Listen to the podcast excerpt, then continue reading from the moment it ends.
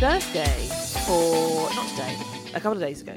Thank you very much. How was it? For a lockdown birthday, it was quite fun. well. I guess it depends on your definition of fun. I think some people might think this is quite sad, but we have to remember I'm getting older, and on the walk to school to take the boys to school, I'd already told them pre-walk I'd bribe them with sweets, basically for the rest of their life, not to shout my age everywhere because they have this habit of just walking up to people and saying my mum's and then just saying the age, which it's unnecessary, right? It's Oh. unnecessary. It's unnecessary, especially as, as you get older. So we're walking along, and a woman and her daughter behind me, and she said, "Oh, it's my daughter's birthday today," and her brother says, "Oh, she's eight. And I said, "Oh, well, we don't need to talk about my age." And one of the twins said, basically took 10 years off my age, right? And I was like, Oh, well, that's Oh, all uh, then. yeah, no, no, that, that was fine. And the woman believed him. She was like, oh, right, oh, that's lovely. But the other one, the one I'm bribing, you know, had that look. You know, when you look at someone, you think they've got a secret that could bring you down. You know, had that little smile on his face as if to say, if you don't play ball and if you don't shower me with sweets for the rest of my life, I will tell everyone. Just gave me a little side eye. so, uh, yeah, so that's still, they haven't been The telling ten years everyone. younger thing is great. No, that that was great, but I so I just I just went, oh yeah, lovely. Uh. But no, it was good. Um, like I went for a, a run with a friend. We were still in lockdown then. We've only come out of lockdown today, and then so the highlight of my day. I don't. I uh, shouldn't admit this. I went to the garden centre, and I was really Oh. and I was really excited. Was that planned? Was that sort of this is how I'm going to spend my birthday? well, it was. This is one of the only places open other than I need to go somewhere. I need to go somewhere and do something on my birthday. I don't want to walk around a supermarket on my birthday, and that's pretty much. And I don't want to be outside because it's freezing. So it was. I met a friend, socially distanced trip to a gardening centre. Um, yeah.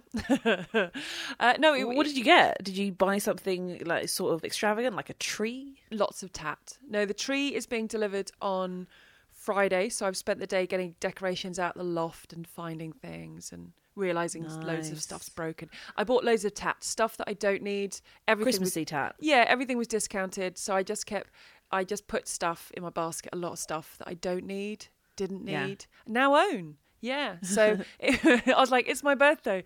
It was it was good. It was really nice. It was uh, had a Zoom chat with the family in the evening because we couldn't be together, and we're going to get together this evening in the garden because now in the UK in tier two, which we are both in, I believe, Yes. both in tier two, you can have six people in a garden in tier two. Yes. Yeah. So I can come over You can come over to the uh, garden. You can bring the like I did man. last time. Yeah, like last time. So my family are going to come to the garden this evening, wrapped up warm. We're going to have birthday cake tonight. Oh, So nice. it And was. tea. You need, you- need some tea, I think. I was I was chilly. thinking of something stronger, but we can say tea. Um, also tea. it was no, it was it was lovely. Thank you. I got some lovely messages from from people, and uh, yeah, I am another year older. But Well, there was, you go. uh, Well, happy birthday. Thank you very much, and thank you for your present, which was the standout present of the day. Oh, no, of course No offense to anyone listening who may have sent me me a present. Um, was a fruit bouquet Yeah, it's So it's cool, right? basket, and all the fruit was styled like it was flowers, and it was chocolate strawberries and pineapple and melon, and it was amazing. Apart from the fact that my children ate seventy five percent of it. Well, that's good. It's fruit. It's good for them. I There's a little bit of I was chocolate. hoping to enjoy it. Yeah, I turned around and one of them had chocolate kind of plastered from his forehead to his chin. yeah, that's the only way to eat it. I'm disappointed that I didn't get a picture of you like that. I was like, "Did you try the chocolate strawberries?" He was like, "No," and I was like, "Right, okay." but no, that, was, always me as a kid. The evidence just around my mouth and my face, being Well, like, you- "No, You know what? it." I know this is a long way away because your child is weeks old, but you know what you have to do for their one year birthday? Oh, the cake thing. Cake smash. Yeah. Well, it seems a bit mean. Is it just dunking their head in cake? No, you don't dunk their head in the cake. That would be wrong.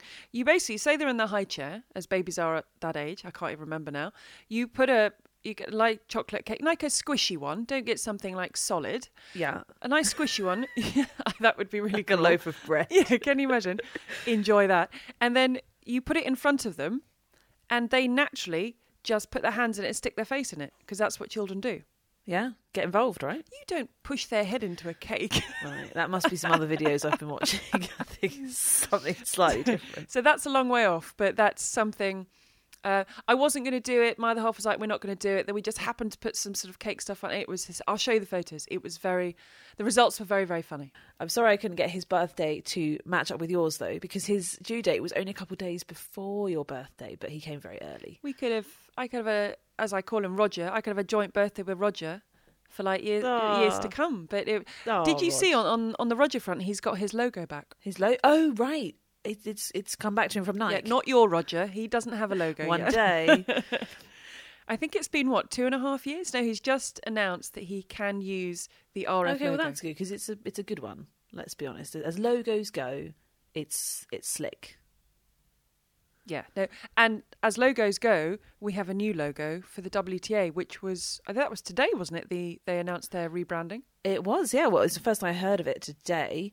We had the ATP new logo last year, I think, Yep. and now WTA rebrand this year. Um, so they've kept the purple, which I'm really happy with because I really I like the purple. enjoy that I like purple as a Yeah. colour. I don't, I don't know why. I just think it's good. I really associate it with women's tennis. And yeah, new logo. There's a person in it serving. And it looks like they're sort of within a ball. Yeah, and I don't think that is an actual player. I mean, I might be wrong, but I was studying it as hard as I could, and I couldn't sort of, you know, normally you can tell with the silhouettes of people's shapes and hairstyles or their their, their motions, their technique, but I couldn't quite link it to another player. But if anybody else can, do let me know because I might be just entirely wrong. But I did try to figure out who that might be. Didn't we have this last year when the ATP released their logo? Everyone was trying to figure out if it was a player and which player it was. Yeah, I remember thinking it was David Goffin for a while. I don't know why. Ah. It doesn't look like David Goffin. But I so everyone's going to try and do this with their logo. But they had hashtag WTA for the game, and it comes in line with the WTA renaming their events to come in line with the ATP. Yes. So lots of sort of change for the WTA, but it seems like it's aesthetic change because they're changing the names of the events to be the same as the ATP. So you've got the thousands. I don't know if they're going to be called Masters or not, but no, WTA 1000s, I guess. Yeah. Um, but obviously the, the guys, you know, ATP call them Masters. And then 500s, 250s. And they'll also have 125s because they've got 125. K, 125k events and they'll just be WTA 125s. But the difference between that and the ATP is that it's not, um, it doesn't represent the points on offer. if you know Oh right, okay. So with the guys, it's a thousand. The ATP Masters 1000 is a thousand points for the winner, 500 for 500s. That's how it works. Uh, but for the women's, they have different points structure. Um, they get different points at different events, uh, and they are not changing that just yet. Well, that's interesting because I work a lot on the ATP, so know the ATP points thing. But I would have assumed that the points would come in line. So at the moment, it's name only, so it's a it's a rebrand. Yes, exactly. And the the reason that the points are are different is because they've of course been totally different organisations for a long time. And whilst the points across the board are very similar, uh, they are different. And changing points and tweaking points has a dramatic dif- um, dramatic impact on sort of the structure of the tour through the year. So, for example, because the ATP are much heavier with their challengers, they have a lot of challenger events through the year. And whilst the WTA have now been building up the 125k events, but if you go back five years ago, 10 years ago, there really weren't many at all. They're starting to build up that area. So for the players sort of ranked between 70 and 200, really boosting that coming from the WTA rather than just leaving it to the ITF events, which the WTA have, have had more high ITF events, 100Ks, 80Ks, 60Ks, those sort of things, whereas the men haven't had that, they've had the challengers.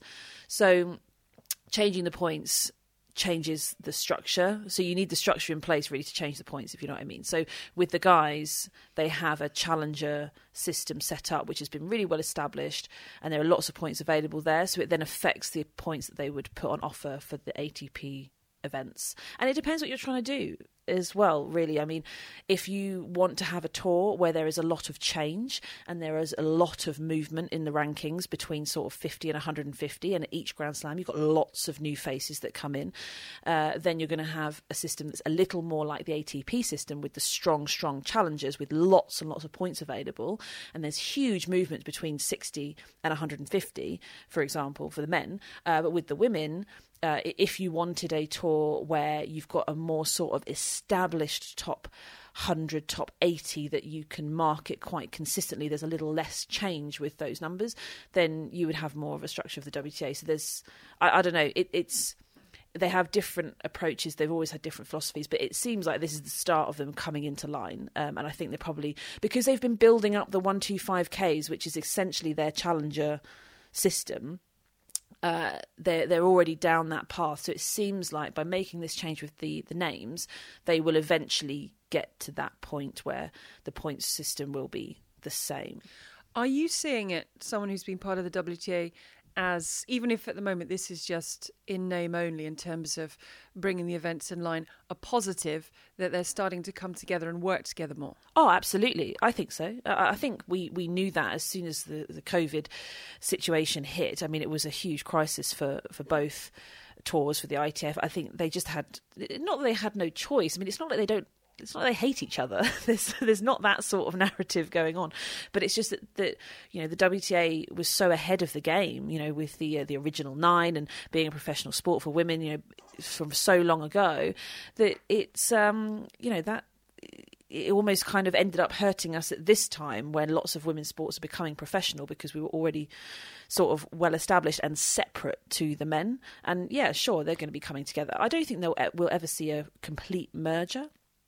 But would you want to see a complete merger, or do you still want them to keep their individual identities? I do you know what? I definitely don't know enough about the ins and outs of how it would work if there was just one governing body. It's really difficult. You know, the WTA has been around for a long, long time now. I mean, decades, and has done a fantastic job, and has been the leading sport for female athletes in the world for the entire time that they have been operating. So they've been incredibly successful. Um, and there are all of these small differences. Um, you know, like I was saying with the ranking points, an example would be that first round of a Grand Slam for the women, if you win your first round and reach the second round, you get 70 points at the moment. For the men, you get 45. Now, that doesn't seem like a huge difference. Um, there was actually a time where it was 100 points for the women, so it was more than double and it meant that um, it's just slightly easier to stay at your ranking if you're in the main draw of slams and if you can get past that first round it just protects you a little bit more. Whereas with the guys it's like nah you know if you're just hitting second round that's not really going to cut it because you know people in challengers are picking up more points than you would be for winning a round that sort of thing. Uh, so you have these these small differences but it does actually have a, a, a larger impact on the the sort of the, state and the structure of the game. So um, it's very easy, I think, to look at I suppose men's tennis and women's tennis, ATP, WTA, and just think that everything's sort of the same, but they're just doing it on their own. Um, but there are there, there's a lot of um, complications and difficulties, and of course contracts and, and all sorts. But yeah, I mean, absolutely, they should they should work together and as closely as they can. But I don't I don't see what the immediate benefit to an entire merger would be. I don't know. I mean, do you see something? In terms of would they be well there is they would be are they stronger together than apart? If everyone's working together and pulling the same direction if they're looking for equal prize money we know the PTPA with Novak Djokovic and Vasek Pospisil if that is still happening and going forward they want better rights for players. So you could say that if you had one body is that better because you're all pulling in the same direction? On the flip side to that there's an argument for saying you want to keep your identity because there are so many differences. I think it's an absolute wasp's nest because, as you've just highlighted there, there are so many little bits and pieces that are different on both sides to bring everything together and to get unilateral agreement that we're going to have one path and travel in one direction, I think it's going to be almost impossible. Yeah, well, I mean, there, there are there are all these differences that I think people don't necessarily know about or consider. So, for example, um, the WTA take a much stronger approach to I, I'd say that it's the protection of their players because historically the women in the WTA Tour in the top 100 have been a lot younger than the men in the top 100. Okay, now we're in sort of a different era where everybody's getting much older, but for the past 20 years, it's been filled with teenagers, whereas with the men, you kind of got the odd teenager here and there.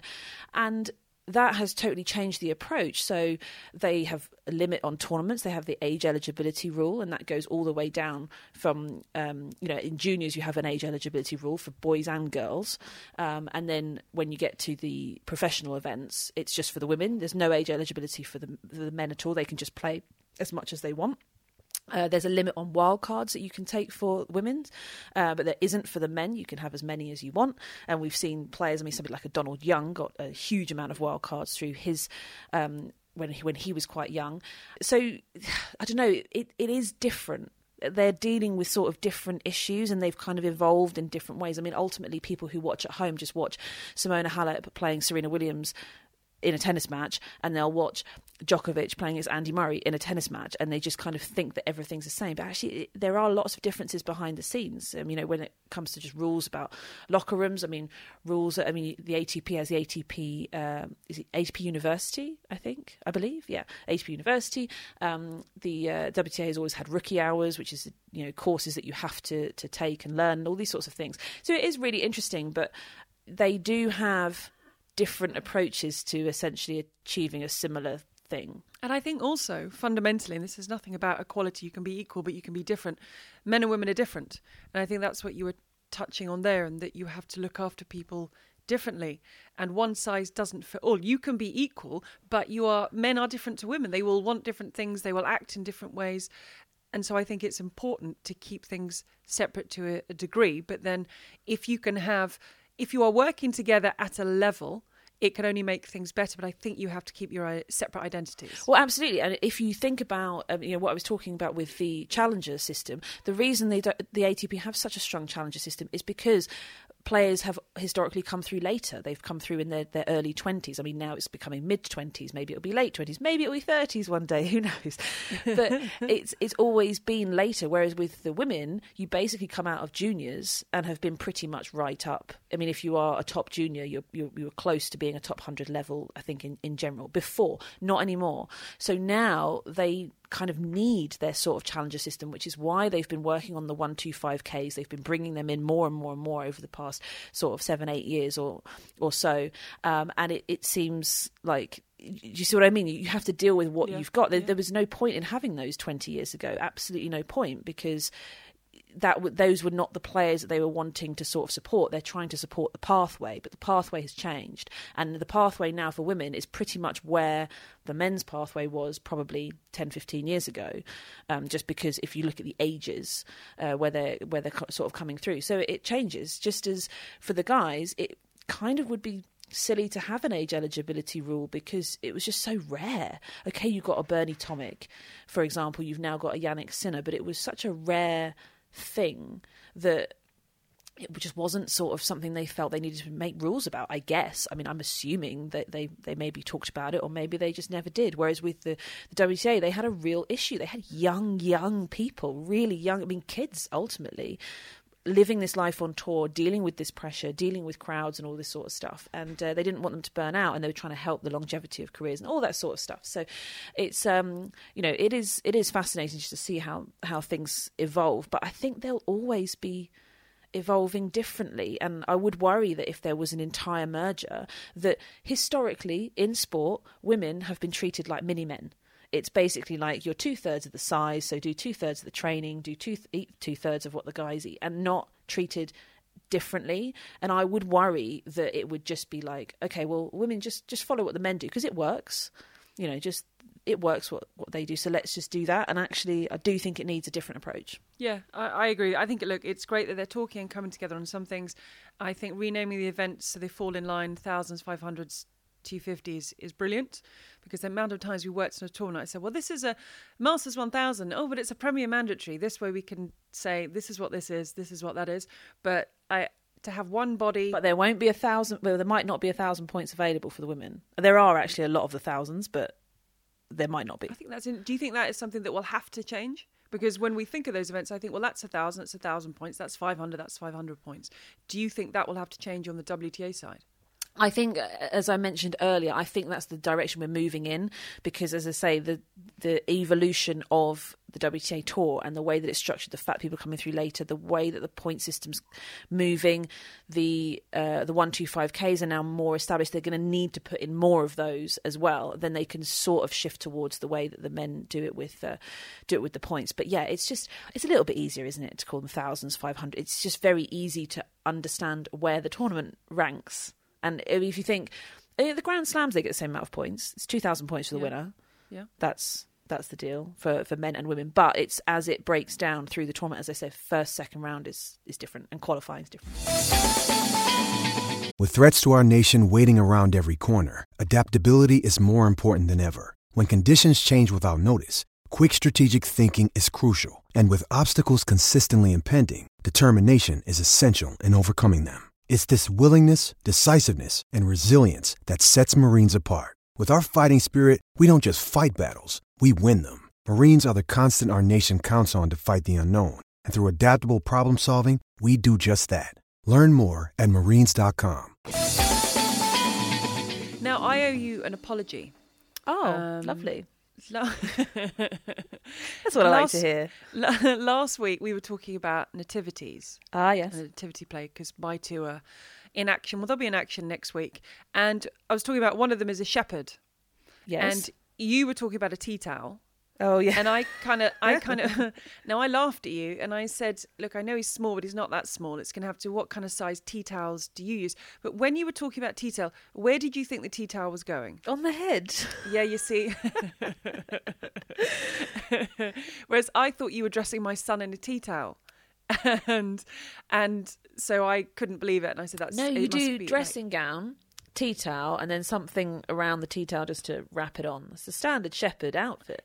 But and I, I probably should have known this. And I was thinking, look, it's lack of sleep. She just had a baby. She's just, it's just got it all wrong with this whole tea towel business.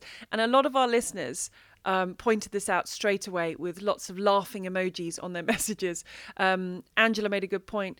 She said, when you were talking about a tea towel for the shepherd, I thought you meant for his body, but did you mean for his head, which never crossed my Yeah, exactly. Yeah. I, Angela was like, well, come on, it's- it's for his head. And I thought it was for the body.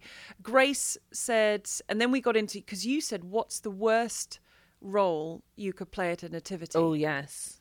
And I thought a tree. I thought It's just any sort of something that shouldn't speak. Yeah, I just think no, because I think we've got some camels in the nativity, and, and obviously a camel doesn't speak. But I think a camel is a very important role because the camel took the wise men to see baby Jesus, right? Yeah, the camel's actually in it. So I would say a camel is an important role. I agree. Now, but they don't speak. Grace on Twitter said the worst role you can be is a rock. uh, A my rock? friend, my friend That's laid not a roll. Surely that's Oh. not a roll. Surely Yeah, they can wouldn't it- just put a bit of cardboard there and say that's a rock. Apparently, Grace's friend laid on the stage in a grey sweatshirt for the entire performance. That's horrendous. I would have to wonder what my child had done to annoy the person in assigning roles to nativity to put me in a grey sweatshirt and leave me on the stage. well, the problem is with the nativity is that there aren't actually that many roles in it. To be honest, and you can is- have a lot of animals, and that's better than a rock. A right. lot. And you and look, uh, is there is there a limit on angels? Because Well, you've got no, they the can't angel- have a limit on angel because they need to get everybody in the class in, don't they? That's Exactly, the problem. so- is there's just not that many people in the nativity, and then you've got a class of thirty kids. But there's enough roles not to have a rock. So Angel Gabriel has got his posse of angels, right? So you can lob loads of the people in in as angels. Then you've got three camels for three wise men, and then you add in some sheep, and you add in some cows and a donkey. There was a donkey, Yeah. wasn't there? So Camels. Yeah, we've got our camels, and then you've got the actual other Mary Joseph, etc., etc. So that's that's quite. You don't need a rock. I You don't, know. I think you, don't I, need a rock. I can imagine that poor teachers across the, the country are just desperately thinking, okay, we need a few more roles. What can we do? rock. I mean, that's cruel. That's that's cruel. That's like you getting a child's face and smashing it into a cake. It's just, it's just, it's not done. It's not done. And Lee, um, a guy I both know, worked with him at Wimbledon. Lee said, "I went to a nativity at my mum's local church once, and there were two Darth Vaders." Oh, nice. well, that's like the whole Love Actually thing, isn't it? Was wasn't she like the third lobster in Oh, in yeah. that film?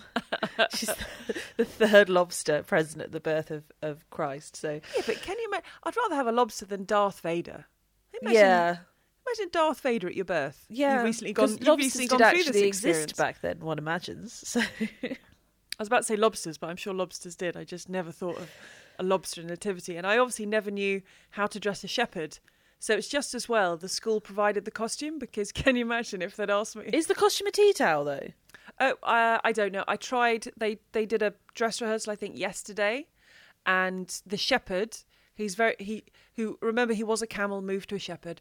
He was a little bit sad because the camel costume is really cool, and I think yeah, I think the shepherd. Ah. I I think it's I think it's a sheet with a hole in it, quite possibly a tea towel, and he's just not feeling it. Go tea towel on the head, override the school costume. You've got to have a tea towel. No, I on the head. imagine there, there probably there probably is one, but I wasn't I wasn't getting a lot of sense. Once they told me what they'd had for lunch, which is standard fare, uh, the wise man he seemed happy with his outfit. Just kept telling me his line is to bring gold for the king. Um, so, but we're getting a bit. They're filming it next week because we can't go there because of COVID. They're going to film it.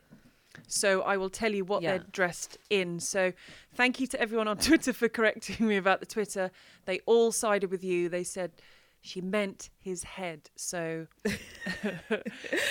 Yeah, I- I, did. I did wonder, but then I thought I, I'm only remembering it from my nativity, so that was a long time I just ago, thought so it was like lack been of sleep, just had a baby. What are you talking about? So Yeah. can I just apologise? well, I mean, there is all of that, but just not on this occasion. and how how are you doing on that front? A few weeks in now, Oh, I mean, I'm pretty tired. Yeah. but I feel like doing all right. Again, like I said last week, I think it'd be weird if I was just absolutely fine. And I'm like, yeah, yeah, sleeping fine. Yeah, it would be concerned that I'm not looking after the baby. yeah, I'm getting I'm getting eight hours a night. Are you? yeah, it's just like normal. You know, I just pop in, check he's all right, he's alive, He's fine, I go. and then I just go back to sleep again. Now, something that is ever changing, like a baby growing and sleeping or not sleeping, is the Australian Open. Um, Oh, yeah. It's one of Have you got an update? Well, it's one of these things, isn't it? That by the by the time people listen to the podcast, it might have completely changed or been cancelled. But what we're seeing reports coming out from Nine News and various journalists. This is Wednesday from Australia.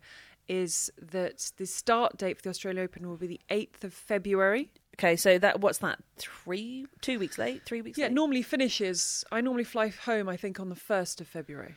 yeah, so that's 3 I'm weeks late. Um, 14 day hotel quarantine, which I believe from what we're reading, Tennis Australia will will pay for charter flights, will pay for quarantine, will pay for food, will pay for everything basically while they're in quarantine. You'll have to have an awful lot of COVID tests, and I believe, and and people can find this go on social media and get all the bits and pieces, but you can train. The players will be allowed out of their hotel for a maximum of five hours a day. And I think that's Right. a kind of breakdown of you can train with one other person for a couple of hours. There's gym for a couple of hours. I don't think I'd want to spend a couple of hours in the gym.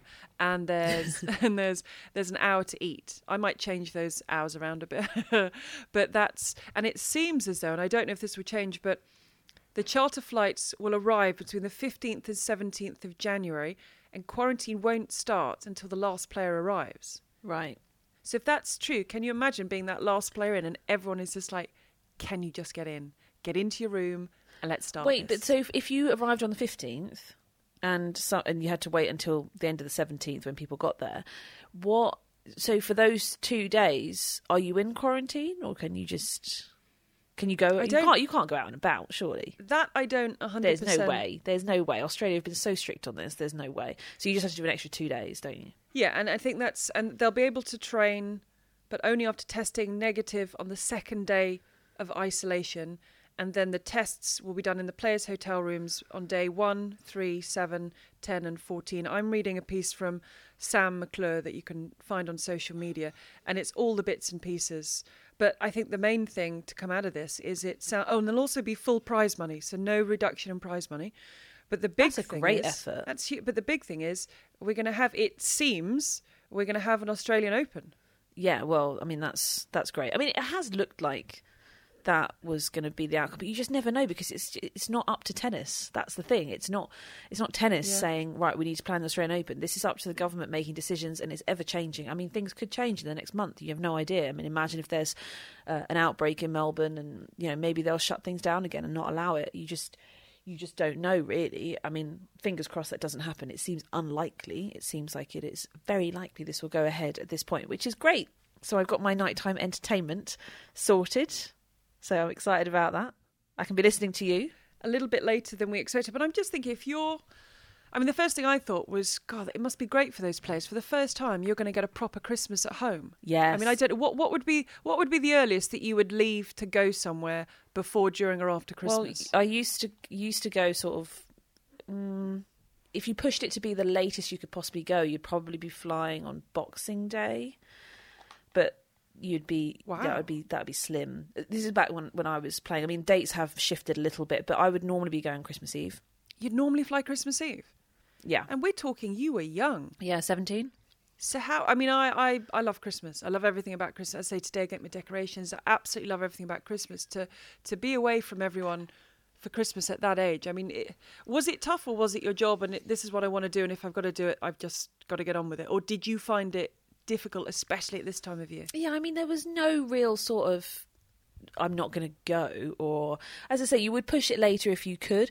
I mean, what I used to do was actually be fairly kind to my my coach, uh, who which whichever coach I was working with at the time, and so that they didn't need to get there for um, until they could leave after Christmas. They could leave on Boxing Day if I went on Christmas Eve, because you know, it was not like I was going to be playing. I mean, it's more about the jet lag. You know, the first couple of days, you just do some runs, kind of just pump things out of your leg. You, you hit if you can, but you were going down there a few, like quite a significant amount of time before the tournaments would start. Because you know you just need to acclimatise. You need to get. There's no point in going, like, travelling all that way to then be sort of jet lagged and not feel good on the court. That's just you know that was nonsense. I mean, I I went to Auckland, for example. Um, I think yeah, uh, Auckland was normally my first first stop, and yeah, it just I, I, I don't know. You you've got to sort of do it properly because what's the point in going otherwise? Um, I mean, they're they're saying that it's the eighth of February because the first of February start date wouldn't allow any matches pre the Australian Open, so everyone would be going in cold and hard into the first Grand Slam of the year. what, so there'll only be one week now. So there'll be a week where matches. So I imagine tournaments like the ATP Cup. That's I imagine that's probably not going to happen. I, I'm not sure how that could happen, but there will be a week of tournaments allow, uh, matches allowed because for those two weeks, if you can only I think play in with one other person for the first few days, I think it can go up to groups of four after day eight if everything's still coming back negative yeah, then the February the 8th, and I think because Craig Tiley has apparently written a letter to the players, he's also said the February the 8th start date allows someone who is positive when they're tested when they arrive if they're positive it allows them to hopefully recover fully and then still play in the Australian Open oh that's good. so I think there's sort of the twofold uh, the, the downside to that is the casualties of the tournaments that would have been played Yeah, I was just wondering because there's normally the tournaments in um, uh, well, there's normally a tournament in India. There's tournaments in Asia, uh, tournaments in the Middle East. So I, I'm, I imagine, I mean, unless they're going to kind of downgrade them to, I don't know, say Shenzhen could become a one two five k or something, but I just don't think that's going to happen. So th- there's no point that they're not going to be able to run because people have to quarantine in Australia.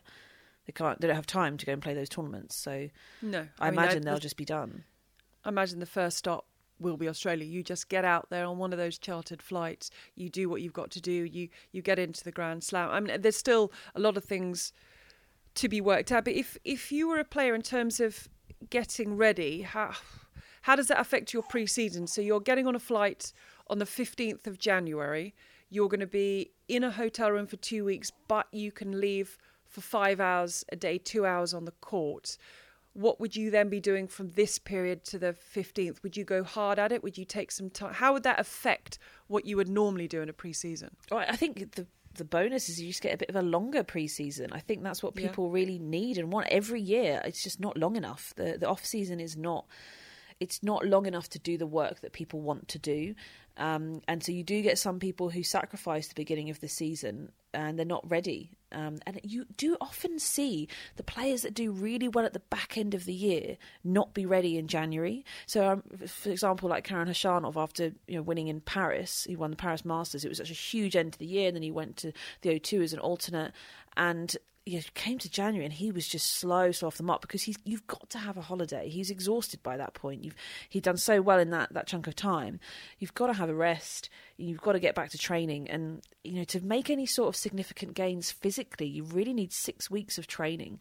When if you're talking about building strength and that sort of thing, if you want to make any technical changes, you need something similar as well. You know, it's all very well. You know there's been so much talk, particularly about serves. Let's pick on the second serves. Why not? Because it's fashionable at the moment. Um, but I remember Ostapenko, people saying, well, Ostapenko needs to work on her second serve. She needs to change it technically. Uh, Zverev, he needs to sort out his second serve. Well, I mean, that is incredibly difficult to do. The schedule's so packed. I mean, how do you how do you have time to do that? You can't just do a couple of weeks and say, "Oh, I've changed my ball toss and now it's going to be fine." It's not going to be fine.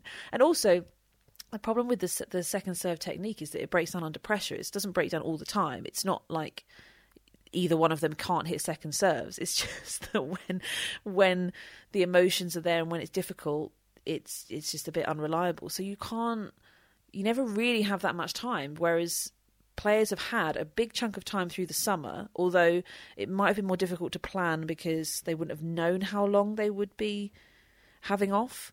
But they, they could have done some you know some huge physical gains or some technical changes there, um, and then at least now they will know what what they can do because they'll all sort of be finishing up holidays at the moment, and then they can because you, you plan backwards.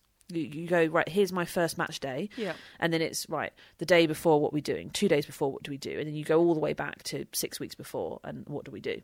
Having said that, I've just seen, and this is social media for you, and, and things are always changing and nothing's confirmed, that uh, February the 15th could be the start date of the Australian Open. So, more. Oh. More people are saying it's likely to be the first, but I think that's the thing to keep in mind. Nothing has been confirmed.